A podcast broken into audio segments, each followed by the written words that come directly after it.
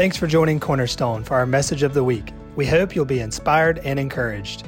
To connect with our church family and to watch our services live, download our app today by texting Sparks Will Fly as one word, app to 77977. That's Sparks Will Fly app to 77977 or by visiting us online at sparkswillfly.cc.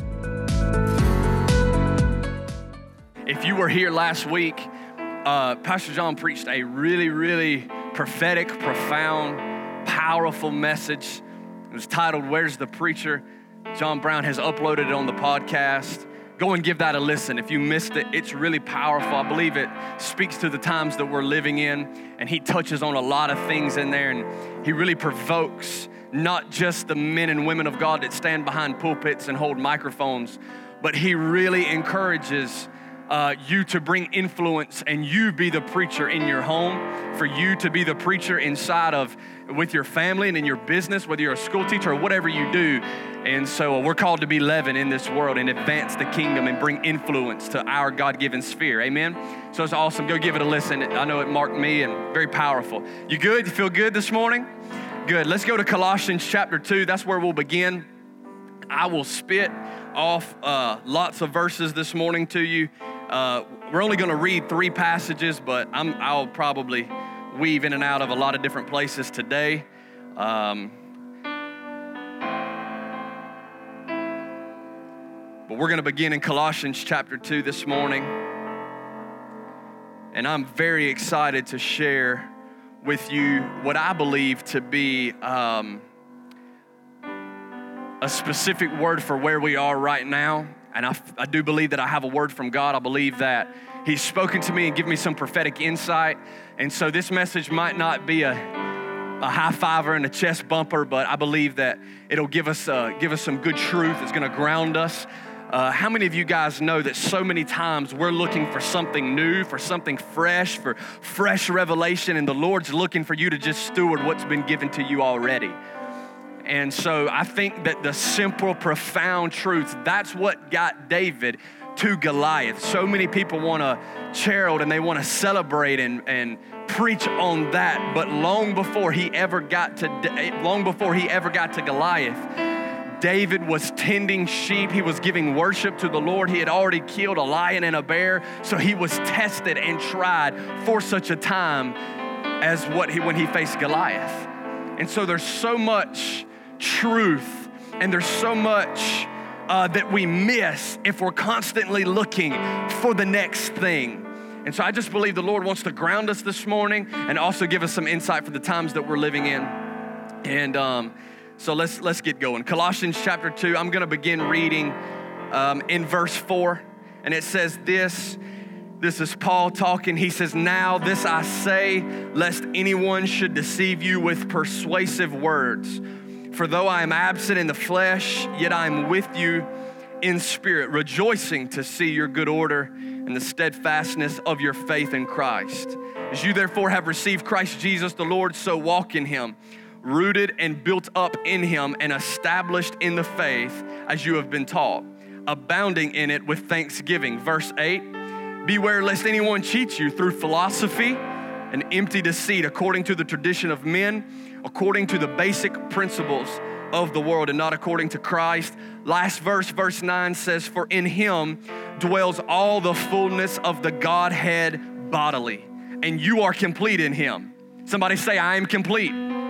You are complete in him who is the head of all principality and power. Spirit of the living God, I ask you to fall fresh upon your people today. God, I am your instrument. I pray, God, that you would play me to the tune of your choice. God, if they hear me, they're leaving the same way. But God, if they hear you, if they encounter you, if you speak to them, if you touch them, God, they will be forever changed. One word from you, one moment with you, one encounter with your presence, it marks us and it changes us forever. Lord, I pray, God, that you would quicken our mortal bodies with the same spirit that rose Christ Jesus from the dead. As Miss Catherine's already prayed, God, we need you.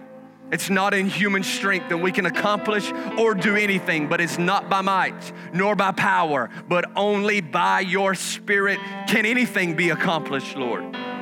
So we worship you today, God. We give you thanks in Jesus' name. Amen.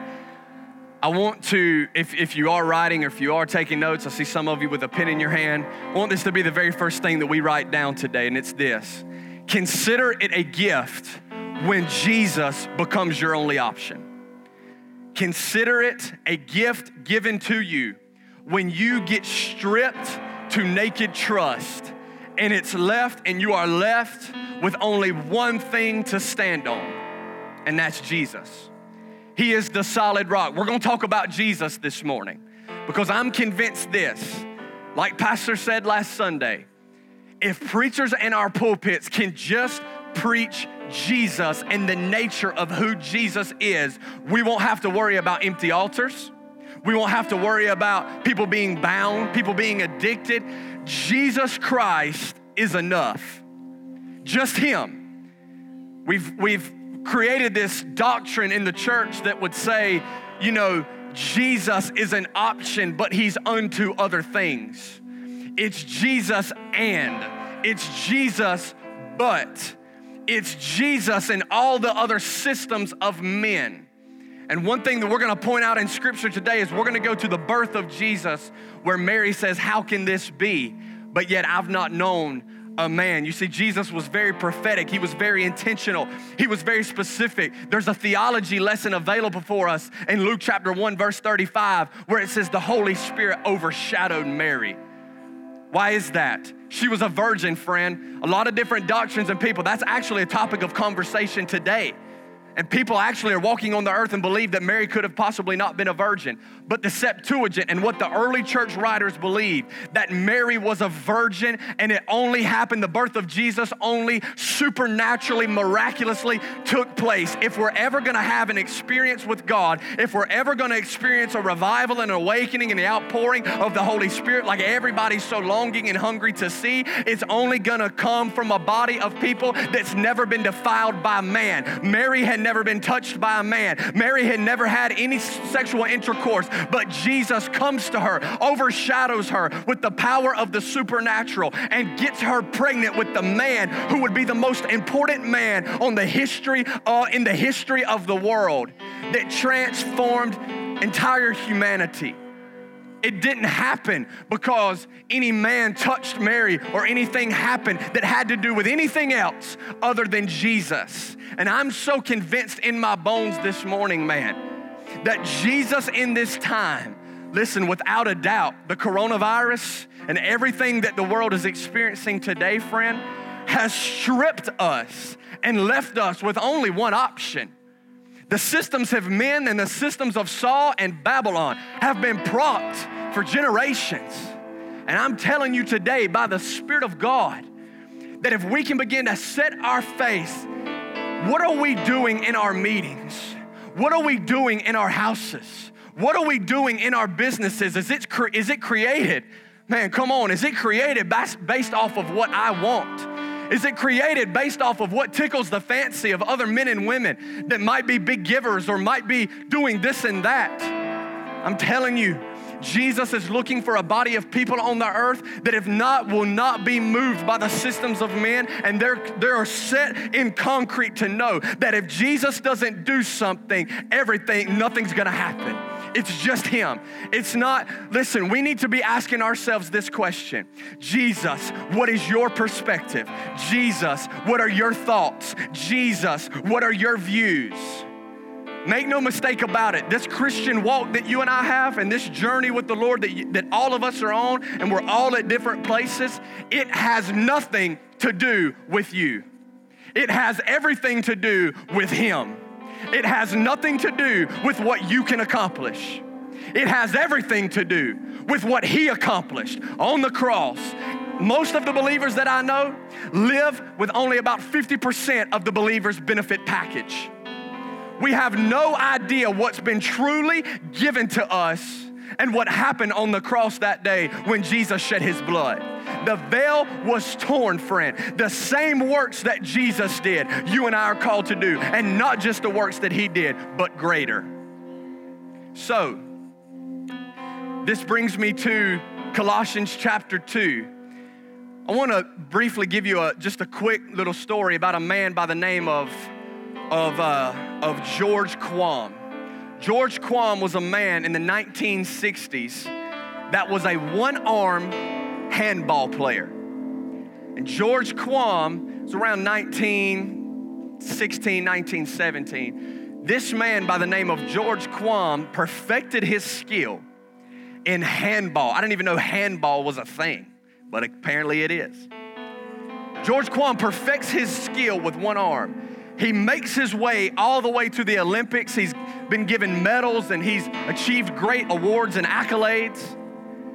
And he makes it all the way to the White House and he gets to meet the president because he's so skilled in his craft. And the president asks George, he says, George, how do you how do you do what you do? And he said, and what separates you and separate and sets the bar so high? And what gives you the advantage over your over your opponents? He said, it's simple. Everybody else has a lot of other options.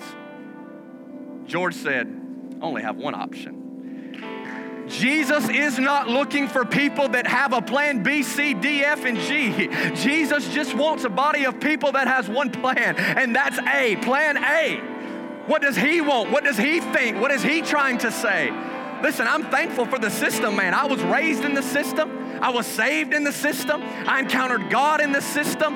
But listen, the next move of God is not going to require a four a four wall movement. I'm thankful for every move of God that's ever taken place in here. But this was never meant to be the nucleus. This was never meant to be the primary thing. Man, listen, everything that we're doing from Monday through Saturday is to be unto what we do on Sunday morning.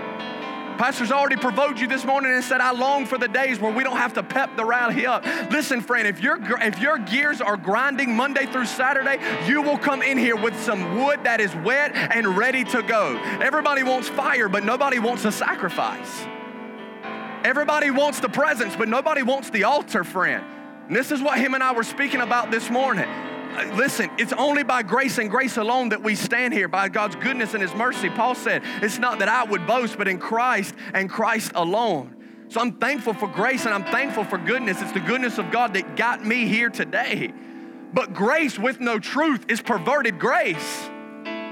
In order for us to fully hear the message of God and for us to be moved and grow in our spiritual maturity, friend, we must hear truth.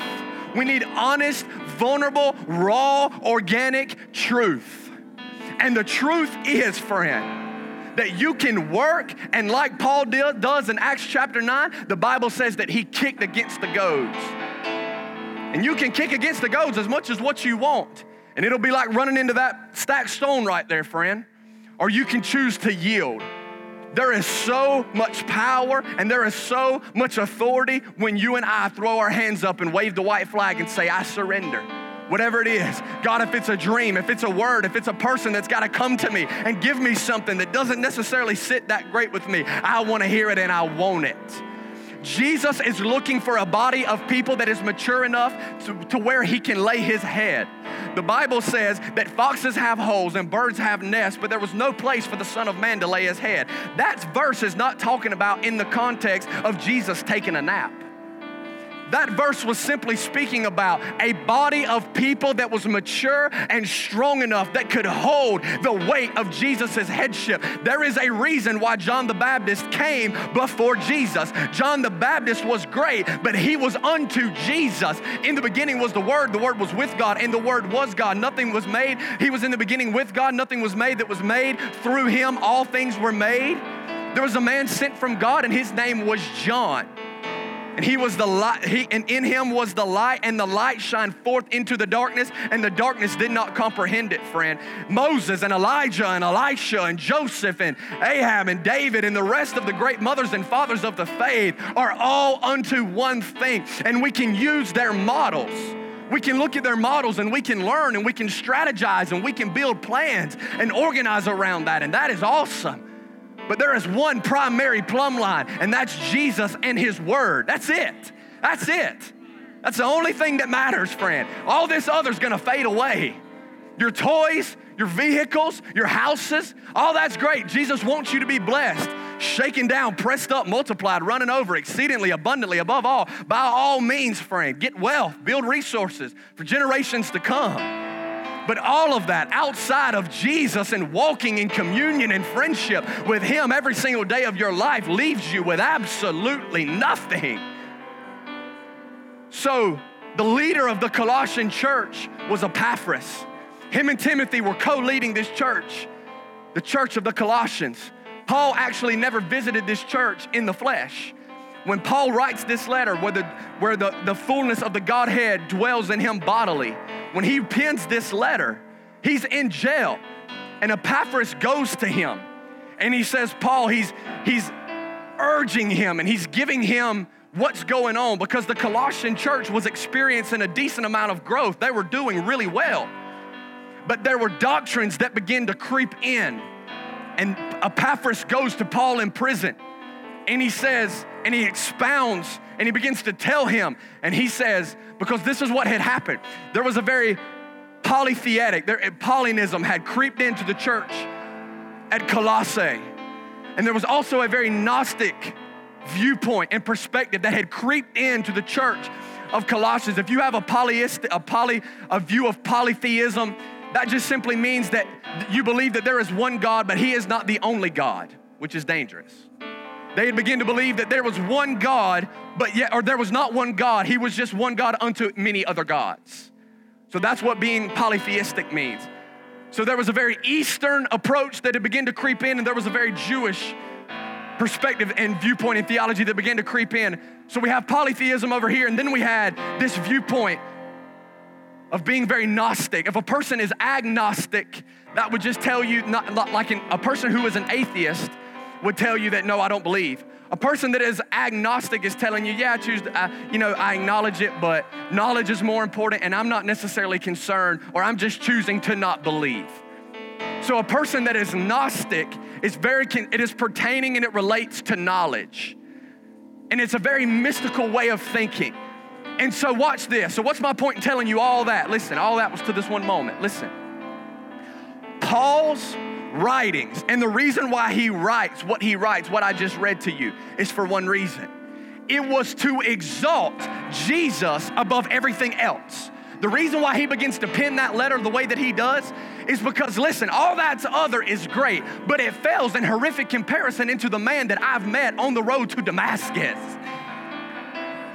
All right, so we've got the centrality of Jesus. This message that I'm preaching to you today is all based around this one thing. Ready or not, here he comes. Ready or not, that's the subject of today. Ready or not, here he comes. No, I'm not talking about the return of Jesus, and no, I'm not talking about the rapture. I'm talking about the God man Jesus coming to interrupt business as usual. That's what I'm talking about. Things that we have done for years has been challenged. Throw it out the window. Religious activity that we've known for years and the way that we've done things, we've all been sitting around scratching our heads saying, well, what do we do now? We don't have anything to depend on. Do I believe that God sent COVID 19? Absolutely not. But I can see his intentionality working. I can see, man, oh, I can see the hand of the Lord weaving in and out all throughout this nation. Because when God gets ready to move, what got King Herod in trouble is when he spoke, the people around him began to say, My God, this man speaks as if he's another God. Herod gives no glory to God and immediately he drops. Why? The glory must belong to him. Thankful for messages. And as anointed as Pastor Matt is, he can't do it for you. I can't be your Moses. He can't be your Moses. You can get a word for God from God for yourself. You can do it for yourself. You don't have to come to Cornerstone on Sunday morning to get a word from God. You can get it anytime, any day. And some of my most precious times that I have with the Lord is just riding down the road when He begins to intervene and crash in, and I begin to weep hot, ugly tears, and He begins to whisper, I love you. I see you. You can trust me. I'm your friend. These are the moments that mark us friend. This is a two hour thing, man. What we did this morning, if that's all we're doing, if that's all we're getting, come on, man. So,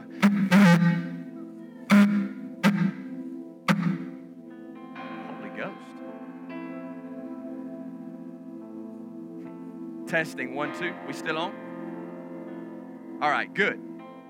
So, we've got we've got the centrality of Jesus. Is this microphone on? No.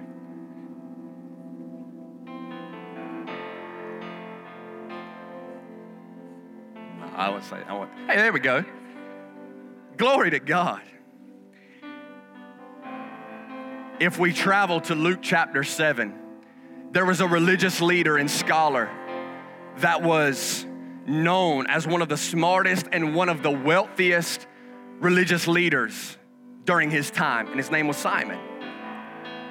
Jesus is the invited guest to this feast, and they're out in their courtyards, and there's a prostitute that walks in, and she cannot stop kissing the feet of this man, Jesus. And Jesus, while he's looking at this woman, he's talking to Simon. Very prophetic here. He's looking at the broken, but yet he's talking to who was supposed to be leading, who was supposed to be the most wise of his time. He's looking at the broken, and this is what he says Simon, I have a word for you.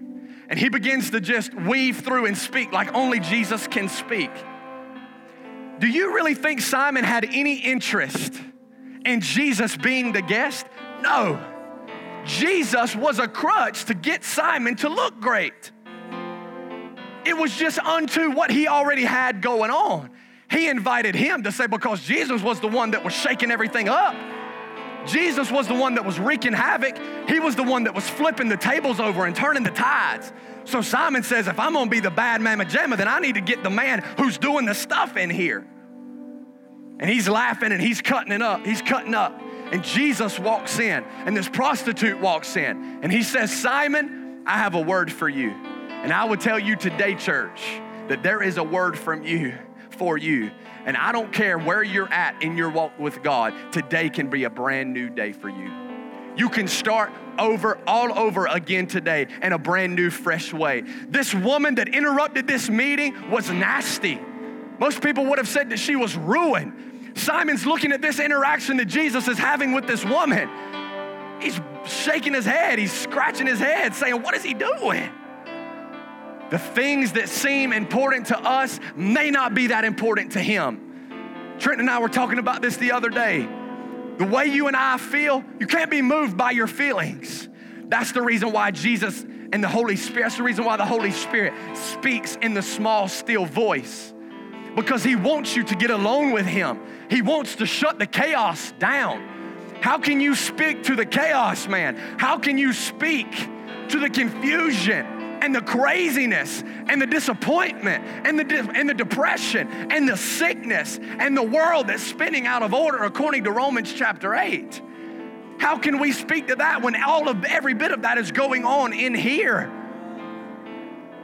The primary currency of heaven is peace. It's the primary currency of heaven. If this is out of order, when you try to speak to something, the only thing that you're speaking to is more chaos. So, why do I believe that we're seeing everything that we're seeing today? For one reason trust. Trust. Unless a grain of wheat goes and falls into the ground and dies, it dies alone. That's the words of Jesus. Why have we carried spiritual babies for so long and not been able to deliver them? I'm going to show you in just a second. Let's go to Matthew chapter 16. Matthew chapter 16 one of my favorite passages of scripture, and I've been chewing on this for quite some time, and I've thought a lot about it. Obviously, because everybody's kind of been shut up in their homes, and now the world's just beginning to open up, that I've been asking a lot of questions. To give you a nugget, you can't get answers unless you ask questions, big questions, and Jesus isn't afraid of them. You want to move in prophetic insight? Start asking questions. Start asking the Lord, Lord, what are you doing? What are you saying? Why are we experiencing the way? Why is racial craziness breaking out all over the world? Why are the riots happening? Two things. One, open the Word of God and let Him show you what's going on. And then, once you can be faithful with Logos, then God can give you manna.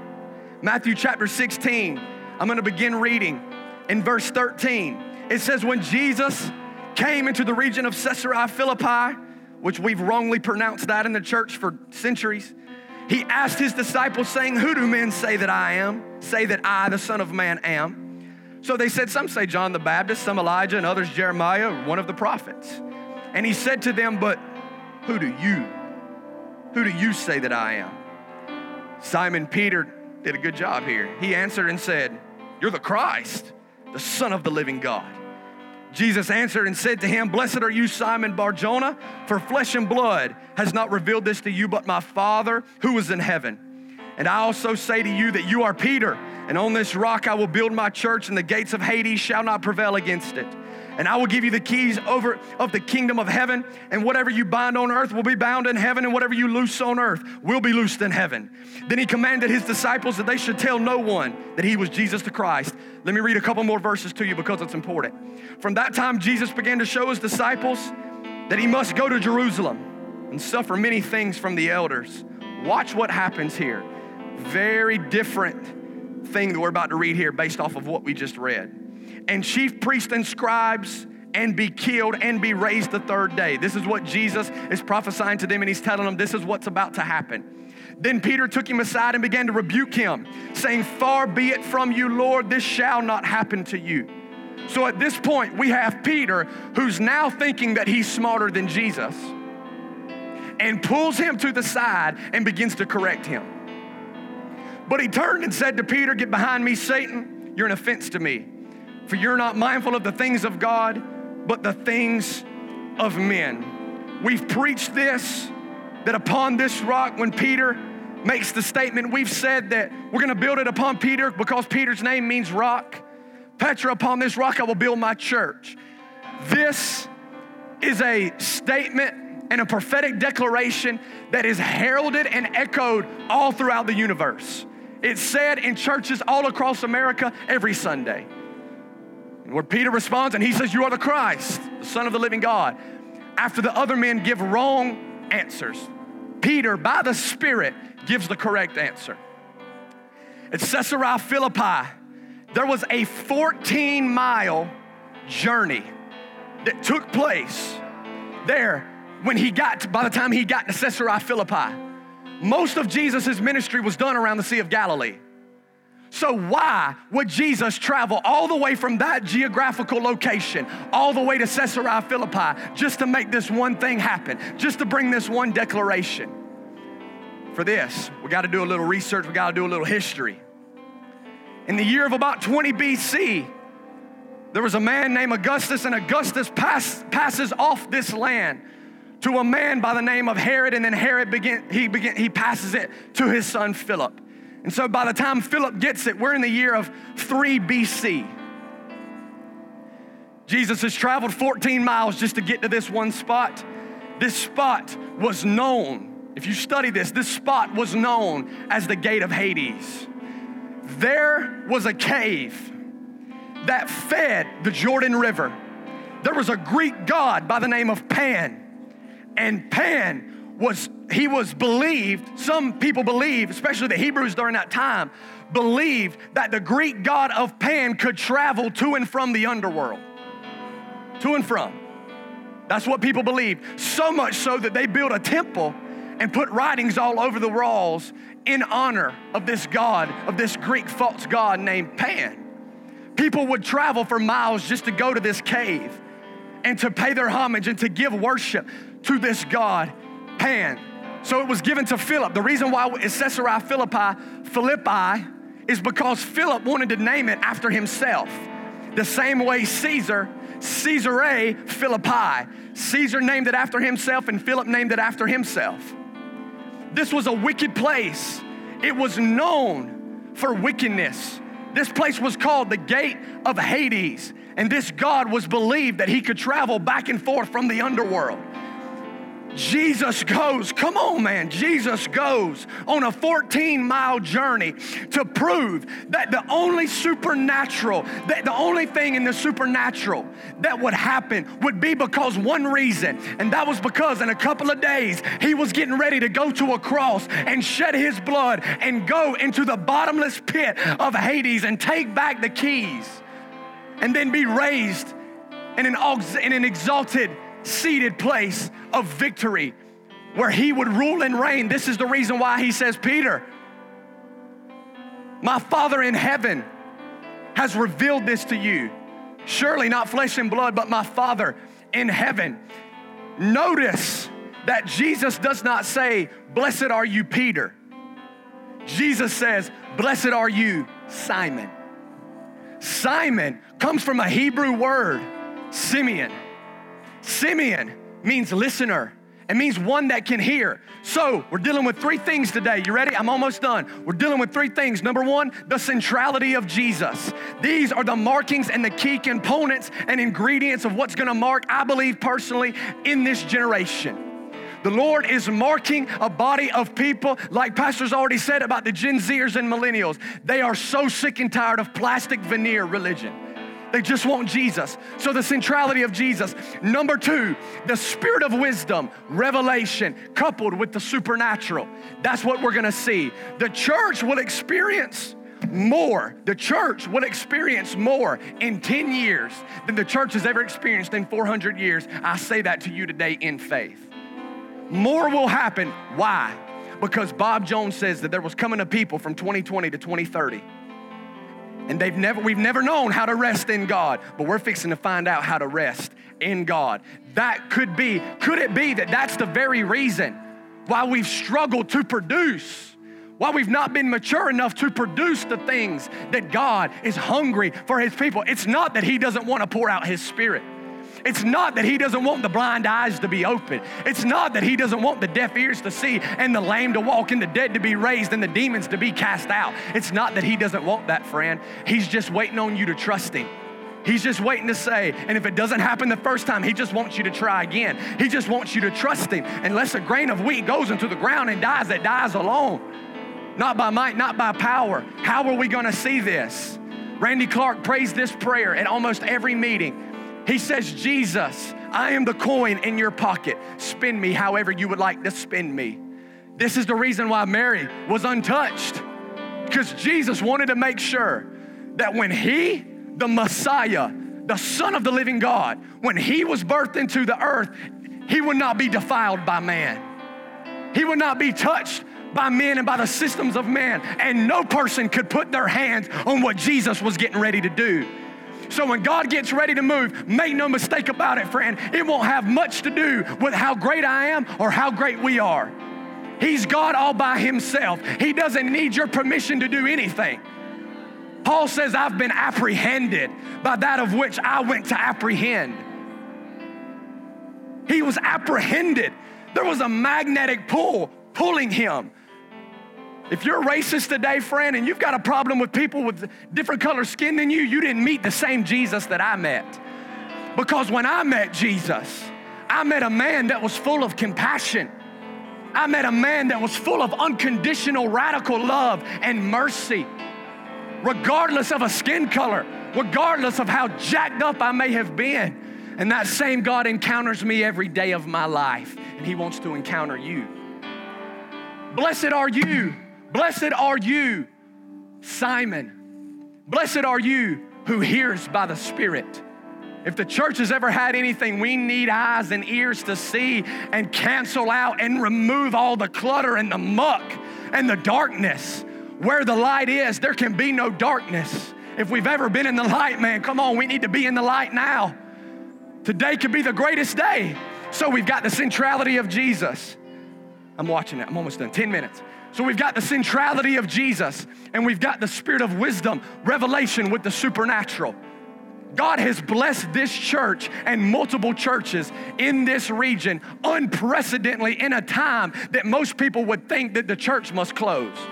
Could that mean that the greatest awakening that the world has ever seen is getting ready to happen? I know we don't believe that, and that's okay, but we're getting to a place where we're gonna believe it and you, you start to believe it and you watch, stuff will begin to happen in your own life.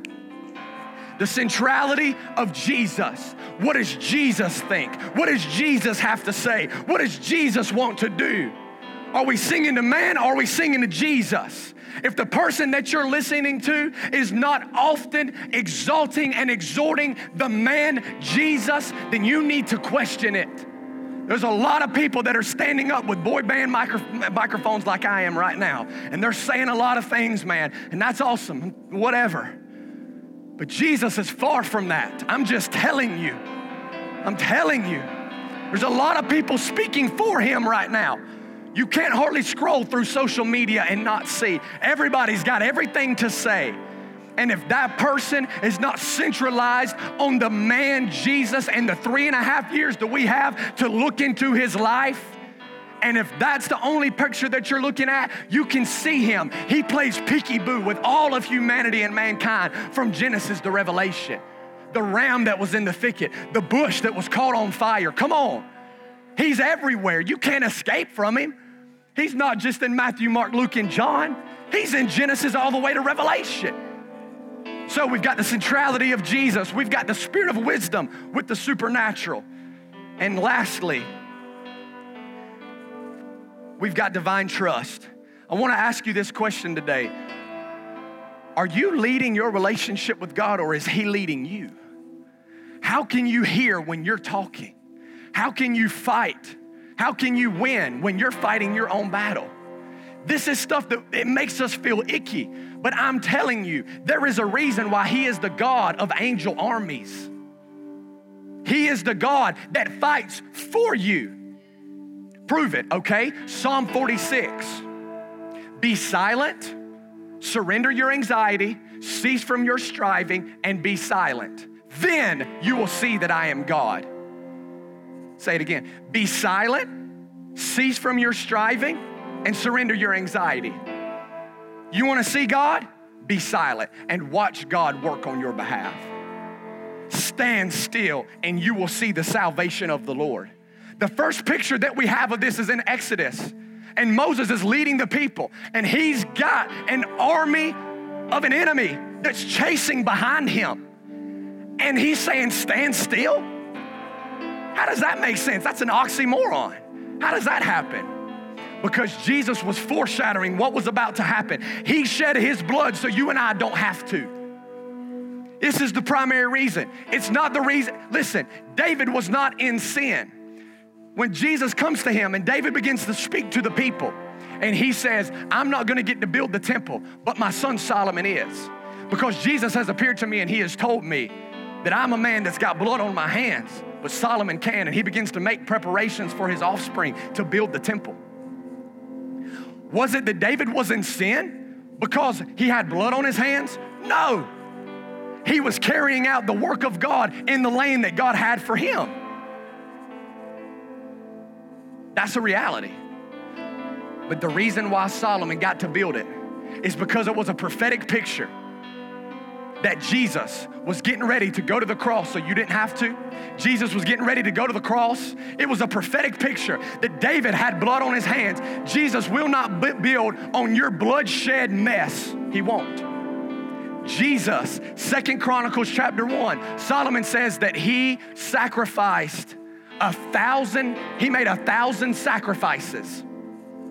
And then the very next verse, this is what this is what it says.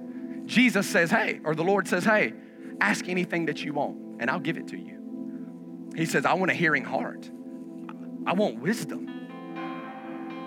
And God gives him what he wants simply because he moved in wisdom and he sacrificed. Nobody gets what they desire without the sacrifice, without a little bit of testing.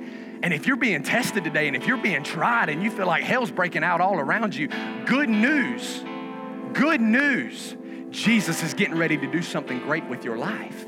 There's hope today, friend. You hear me? There's courage. We need bold confidence and we need a courageous spirit in this time. We need people that are going to stand when everybody else is falling. We need people that are going to be in the light when everybody else is in the darkness. This is the difference, right? So, Solomon, he makes a thousand sacrifices, and then God grants him with the very thing that he asked for. David. David gets ready to take the ark into the homeland, Bethlehem, where he wants to be. And the anger of the Lord strikes out against Uzzah. Uzzah's name means strength. You'll never be able to steady the glory of God in your own strength, ever. Uzzah drops. David goes back and he goes to the drawing board, which is what we need to do in the church right now. And we need to begin to examine what really matters. David goes back to the drawing board and he says, All right, if it didn't happen then, I know, God, you're good. He was an old covenant man living with a New Testament reality. Nobody functioned in the grace of God like David did. And he was a man living in an old covenant because he was the beloved and he knew he was. So Uzzah, he dies. He goes to the house and he begins to he begins to study and he begins to strategize and he begins to look at God, how can I bring the ark back into the city? And this is what he does. The Bible says that the ark of the Lord rests in Obed Edom's house for 90 days. And out of that 90 day period, during that time, David was studying. Then, after the ark gets ready to leave Obed Edom's house, that's when we see David dancing in 2 Samuel chapter 6 until his clothes fall off. And Saul's daughter judges him and says, How crazy is it for the man of God to defile himself? And then God strikes her with barrenness. That's where I'm at in the scriptures. David, in his way, when he's dancing, it's beautiful. There's music being played. And meanwhile, while all that's going on, he's stopping every six paces to make a sacrifice. Every six paces. Do you know that Rick Joyner did a study, Pastor John? Rick Joyner and a friend of his did a study, and he has a friend that lives very close to Obed Edom's house. And they did the math based off of where Obed Edom would have lived from the time where they go to Mount Zion when they bring the ark back into David's homeland. And do you know how many sacrifices that David made? Over, thir- over 3,500. Over 3,500 times that they stopped and gave the Lord what he desired. I want the fire, man. I want the glory of God. I want it. I want it. But you can't have everything that you're desiring. You can't have the stories that we read about in all of that without a crucifixion it's death, burial, and resurrection. We have been co glorified with Christ. You are seated with Him in a heavenly place. According to Ephesians chapter 2, verse 6, He has raised you up together and sat you down in an elevated seat where He wants you to rule and reign with Him. You're just as close to the Father as Jesus is, and you're just as clean as Jesus is. We don't believe that. You're just as close and you're just as clean. Why? He who knew no sin became sin that I through him might become the righteousness of Christ Jesus. Jesus doesn't give halfway righteousness. It's just one form of righteousness. That's it. Come on, that's good news. The centrality of Jesus, wisdom, revelation, the supernatural. Lastly, we have divine trust. You can stand to our feet. Hey, can we pull up Isaiah chapter 66? And I'll just read it. Isaiah chapter 66 is the last book in Isaiah. I love the book of Isaiah because it gives me a ton of hope. It's a prophetic picture, man, that gives the canopy of glory where we can see what's getting ready to come. Let's go to Isaiah uh, chapter 66. I'm going to read verse 7. It says, Before she was in labor, she gave birth. Before her pain came, she delivered a male child. Who's the male child? Next verse. Good call. Verse 8. Who's heard such a thing? Who has seen such things? Shall the earth be made to give birth in one day, or shall a nation be born at once? For as soon as Zion is in labor, she gave birth to her children. One more verse. Shall I bring, look at this, shall I bring to the time of birth and not cause delivery? Says the Lord. Shall I, who caused delivery, shut up the womb? Says your God. Listen, there is a theology lesson that is available for us. The Bible says in Luke chapter 1, verses 35, that Gabriel shows up and the Holy Spirit overshadows her. That word overshadow literally means to be taken by force. And Mary was just a willing vessel. Why am I telling you that? Because Jesus is just looking for a group of people that will trust him. The only thing that Jesus is looking for is a vessel, is an instrument. That's all he needs, friend. He doesn't need you to have it all figured out. He doesn't need you to have all the Greek vernacular. He doesn't need you to have all the Hebrew vocabulary and be operating in something magnificent. He just needs your yes and your willingness to sacrifice your human strength no matter how hard you try, the Bible says what I was talking about earlier when David made those sacrifices, that he, he sacrificed an oxen first. An oxen was representing strength. Secondly, he, he sacrificed a fatling. A fatling would have been the greatest, finest meat of the day. What was, what was the whole point in that? Is because you must sacrifice your own strength every day, man. I wish that there was some type of way, my brothers and sisters, I wish that there was some type of way that I could form it on my own. Because I'm sure there's many of you in here like me. You want to give birth. You want to do something great. You want to see something big in your day. Could it be that the reason why we've not given birth to the things is because we're anemic, man? The, the lady, I mean, you know, Abby's pregnant now, so I've just, you know, I've figured out a ton, you know. I figured out all kinds of stuff about life, you know, research. Jesus. So, I mean, you know, you women, props to you. Um, Mary was just a vessel.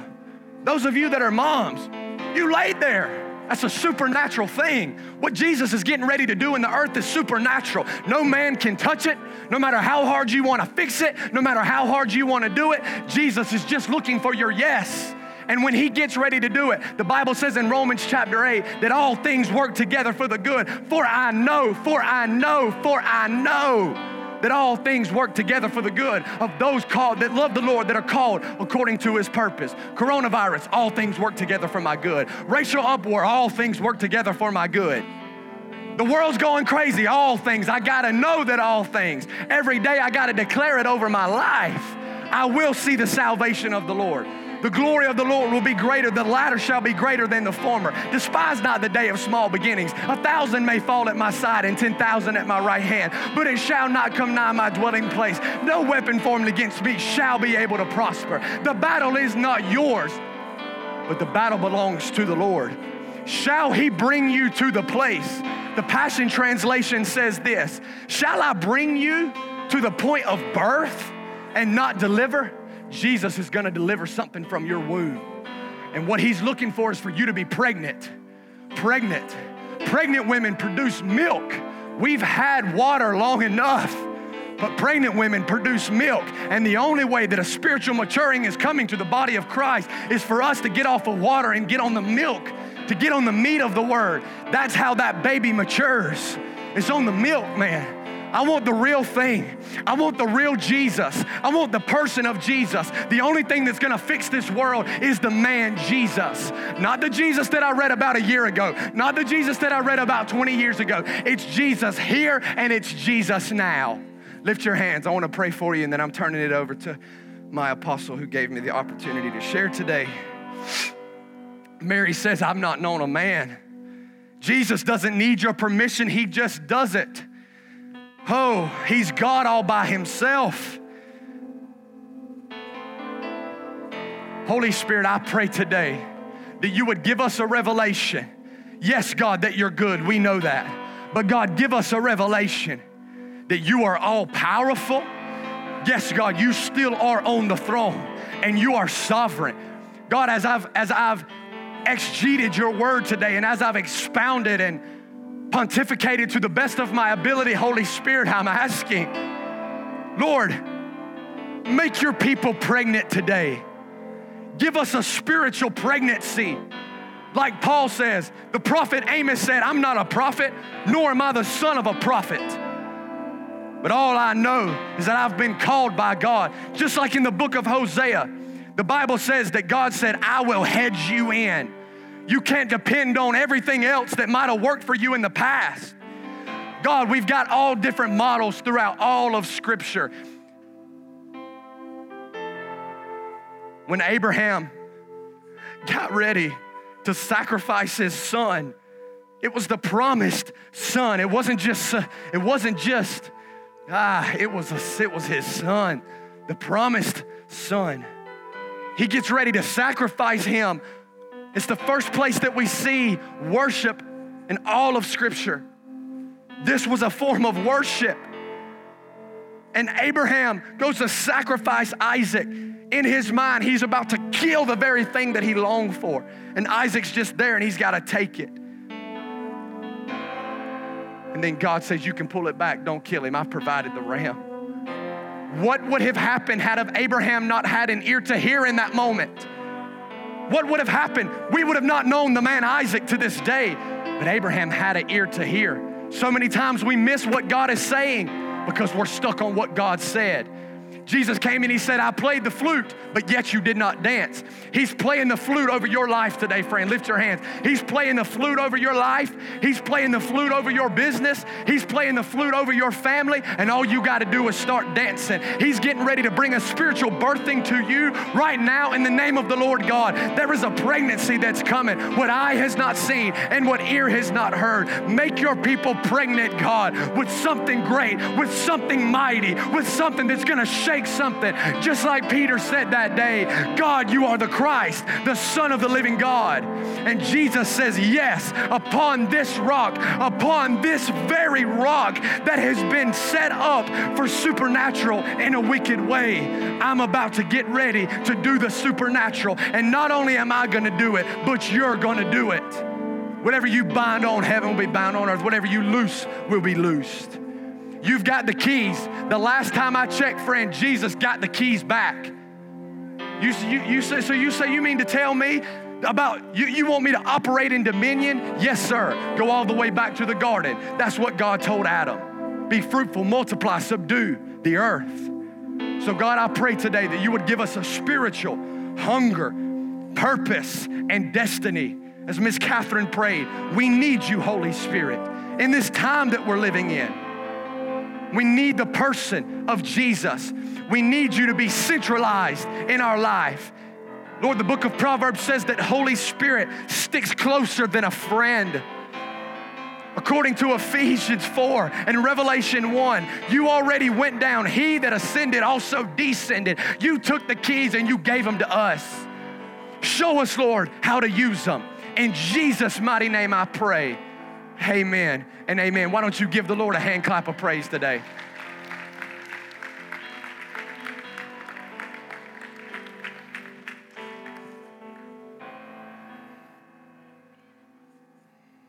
One, two. There we go. Praise God. Amen. Listen, God bless you. Um, seniors, we're praying for you. We believe for great things for you. And uh, we just thank you for being here. Those that are watching the live stream, I told Stanton the other day, boy, that that the live stream got us. Folk folk realize they can watch it in the boxers. It's just way to go, right? We thank you for being here. We thank you for watching the live stream. God bless you all. We'll see you here next Sunday. We hope you enjoyed our message of the week. Thanks for joining us. Our passion at Cornerstone is our family atmosphere built on deep relationships. We want to connect with you. Please take a moment and download our app and connect with us on social media to stay updated with all things Cornerstone. We pray you have a wonderful week.